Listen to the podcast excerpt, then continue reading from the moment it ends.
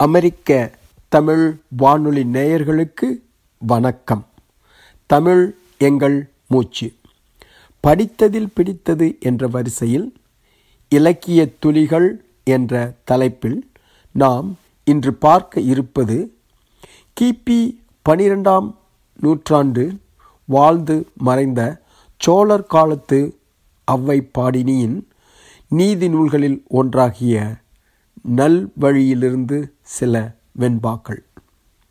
நூலின் பெயருக்கேற்ப வையத்து வாழ்வாங்கு வாழ நல்ல செயல் வழிகளையும் உலக இயல்பினையும் எளிய நடையில் எடுத்துரைக்கிறது இந்நூல்.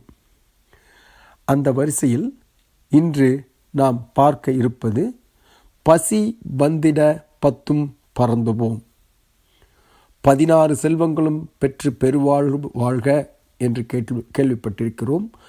அதை போலவே பசி வந்திட பத்தும் பறந்து போம் என்ற பொன்மொழியும் நாம் கேள்விப்பட்டிருக்கிறோம். அந்த வகையில் எந்த பத்து என்பதை பற்றி நல்வழி நமக்கு தெரிவிக்கின்றது பட்டியலிட்டிருக்கின்றது. இதோ அந்த பாடல். மானம் குலம் கல்வி வன்மை அறிவுடைமை தானம் தவம் உயர்ச்சி தாளாண்மை தேனின் கசிவந்த சொல்லியர் மேல் காமுறுதல் பத்தும் பசி வந்தட பறந்து போம் என்கிறது அந்த வெண்பா. அதாவது மானம் உயர்ந்த குலம் கல்வி அறிவு வன்மை வன்மை என்றால் வழங்கும் தன்மை ஈகை அறிவுடைமை தானம் தானம் செய்யும் பண்பு தவம் தவம் செய்யும் பண்பு உயர்ச்சி உயர்ந்த குணம் தாளாண்மை தொழிலின் முயற்சி தேனின் கசிவந்த சொல்லியர் மேல் காமுறுதல். அதாவது இளமை இனிமை பொருந்திய சொல்லையுடைய மங்கையர் மேல் ஆசை வைத்தல். முதலிய பத்தும் பசி வந்திட பறந்து போம் என்று அவ்வைப்பாடினி பட்டியலிட்டிருக்கின்றார். மானம் முதலிய எல்லா நலங்களையும் கெடுத்ததினால் பசி நோயினும் கொடியது பெரிதில்லை என்ற கரு கருத்தை வலியுறுத்தும் பாடல். இதோ மீண்டும் அந்த பத்து வகைகளை பார்ப்போம். பசி வந்திட பத்தும் பறக்கும் என்று சொல்கிறார்களே. மானம் குலம் கல்வி வன்மை அறிவுடைமை தானம் தவம் உயர்ச்சி தாளாண்மை தேனின் கசிவந்த சொல்லியர் மேல் காமுறுதல் பத்தும் பசி வந்திட பறந்து போம் சரி இந்த வரிசையில் நல்வழியிலிருந்து இன்னொரு அழகான வெண்பா. அதாவது மன அமைதி இல்லை என்றால் என்ன ஆகும்? மன அமைதி வேண்டும் என்ற நல் கருத்தினை வலியுறுத்தும் இந்த எளிமையான பாடல். உண்பது நாழி உடுப்பது நான்கு முழம். எண்பது கோடி நினைந்து எண்ணுவன. கண் புதைந்த மாந்தர் குடிவாழ்க்கை மண்ணின் களம் போல சாந்துணையும் சஞ்சலமே தான். அதாவது உண்பது ஒரு நாழி அரிசி உணவே ஆகும். உடுப்பது என்பது நான்கு முழம் உடைய உடுப்பே ஆகும். இப்படி இருக்க எண்ணும் எண்ணங்கள் மட்டும் எண்பது கோடி அளவு.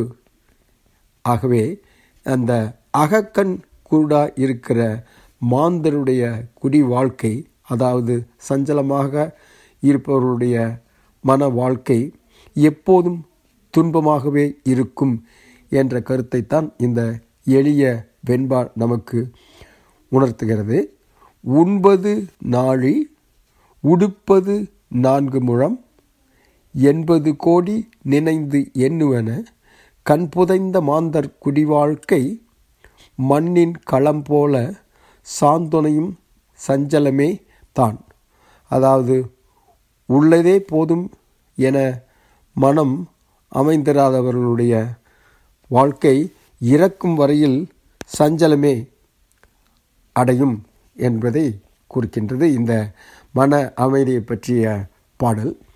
இந்த வரிசையில் இன்னும் ஒரு அருமையான பா வெண்பாவை நேயர்களோடு பகிர்ந்து கொள்ள ஆசைப்படுகின்றேன்.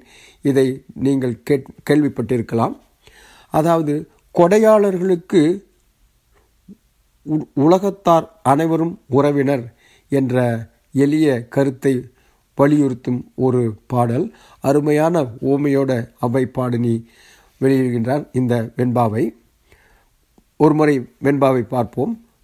மரம் பழுத்தால் வவ்வாலை வாவ் என்று கூறி இறந்தலைப்பாள் யாவரும் அங்கு இல்லை. சுரந்து அமுதம் கற்றா தரல்போல் கரவாது அளிப்பரேல் உற்றார் உலகத்தவர். இந்த பாடலின் பொருள் என்னவென்றால் ஒரு மரத்தில் பழங்கள் பழுத்து தொங்கும் பொழுது அந்த மரம் வௌவாலை வா வா என்று கூப்பிடுவது கிடையாது. வௌவாலும் மற்ற பறவைகளும் அந்த மரத்தை தேடி நாடி சென்று அங்கே தன் குடும்பம் போல் வாழும்.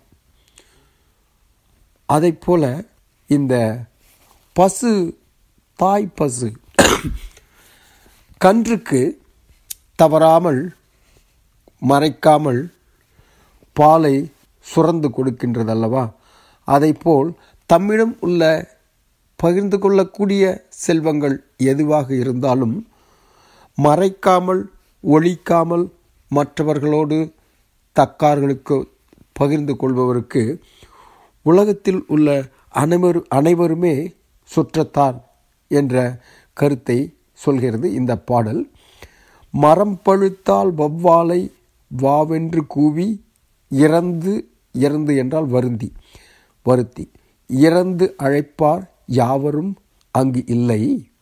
சுரந்தமதும் கற்றா தரல் போல் கற்று ஆ கன்று ஆ ஆ என்றால் பசு கன்றுக்கு. தரல் போல் கரவாது என்றால் மறவாது மறைக்காமல் அளிப்பரேல் உற்றார் உலகத்தவர். உலகத்தில் இருப்பவர் அனைவரும் உறவினர்கள் நண்பர்களே. அதாவது கொடையாளருக்கு எல்லாருமே தாமே உறவினராக அமைவர் என்பதுதான் இதனுடைய நடுவன் கருத்து. மீண்டும் ஒருமுறை இந்த பாடலை அருமையான வெண்பாவை பார்ப்போம். மரம் பழுத்தால் வவ்வாலை வாவென்று கூவி இறந்தழைப்பார் யாவரும் அங்கில்லை.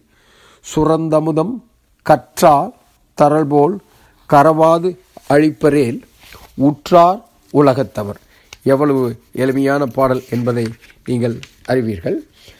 அதை போலவே இன்னும் ஒரு அருமையான பாடலை தங்களோடு பகிர்ந்து கொள்ள விரும்புகின்றேன். வன் சொல்லும் இன் சொல்லும் என்பதை பற்றிய பாடல். அதாவது வலிமையான சொற்கள் எப்போதும் வெற்றி பெறாது இனிமையான சொற்களே வெல்லும் என்பதை அருமையான ஒரு ஊமையோடு அவை பாடினை வழங்குகின்றார். இதோ அந்த வெண்பா வெட்டனவை மெத்தனவை வெல்லாவாம். வேழத்தில் பட்டு உருவும் கோள் பஞ்சில் பாயாது. நெட்டிருப்பு பாறைக்கு நெக்கு விடா பாறை பசுமரத்து வேருக்கு நெக்கு விடும். அருமையான உவமை. அதாவது ஒரு யானையினுடைய வலிய யானையின் மேல் பட்டு உருவும் அம்பானது இலவம் பஞ்சான மெத்தையின் மேல் பாய இயலாது. மெத்தை அதற்கு வழி விடாது. போலவே ஒரு நெட்டு இருப்பு பாறை நீண்ட கடப்பாறைக்கு இடைவிடாத ஒரு பாறை. கடைப்பாறையை வைத்து பெரிய பாறையை பிளக்க ஆரம்பித்தால் சில நேரங்களில் ஏன் பல நேரங்களில் கைதான் வலிக்குமோ ஒழிய அந்த கடப்பாறைக்கு பாறை இடம் கொடுக்காது. ஆனால் அதே பாறை ஒரு சாதாரண இளம் மரத்தினுடைய பச்சை மரத்தினுடைய வேர் அதன் வழியாக செல்லும் பொழுது இடைவெளி கொடுத்து அந்த பாறையே விலகும். அதைத்தான் இந்த பாடல் வலியுறுத்துகின்றது. வெட்டனவை மெத்தனவை வெல்லாவாம். வன் சொற்கள் இன் சொற்களை எப்போதும் வெல்லாது. எப்படி என்றால் எப்படி ஒரு யானையின் மேல் பட்டு உருவும் ஒரு கோலானது ஒரு பஞ்சு மெத்தையில் பாயாதோ அதை போல ஒரு நெட்டு இருப்பு பாறைக்கு நெக்கு விடாத இடம் கொடுக்காத பாறை எப்படி பசுமரத்து வேருக்கு இடம் கொடுக்கிறதோ அதை போன்ற இந்த வன்மையான சொற்கள் எளிமையான இன்மையான சொற்களை எப்போதும் வெல்ல முடியாது என்கிறது இந்த வெண்பா. மீண்டும் ஒருமுறை பார்ப்போம். வெட்டனவை மெத்தனவை வெல்லாவாம் வேளத்தில் பட்டுருவும் கோல் பஞ்சில் பாயாது. நெட்டிருப்பு பாறைக்கு நெக்கு விடா பாறை பசுமரத்து வேருக்கு நெக்குவிடும். என்ன அமெரிக்க தமிழ் வாழி நேயர்களே நல்வழியிலிருந்து பாடல்களை இன்று பார்த்து கொண்டிருக்கிறோம். இன்னொரு தருணத்தில் இன்னொரு நேரத்தில் இன்னும் சில வெண்பாக்களை நல்வழியிலிருந்து பார்ப்போம். அமெரிக்க தமிழ் வானொலி நேயர்களே தமிழ் எங்கள் மூச்சு.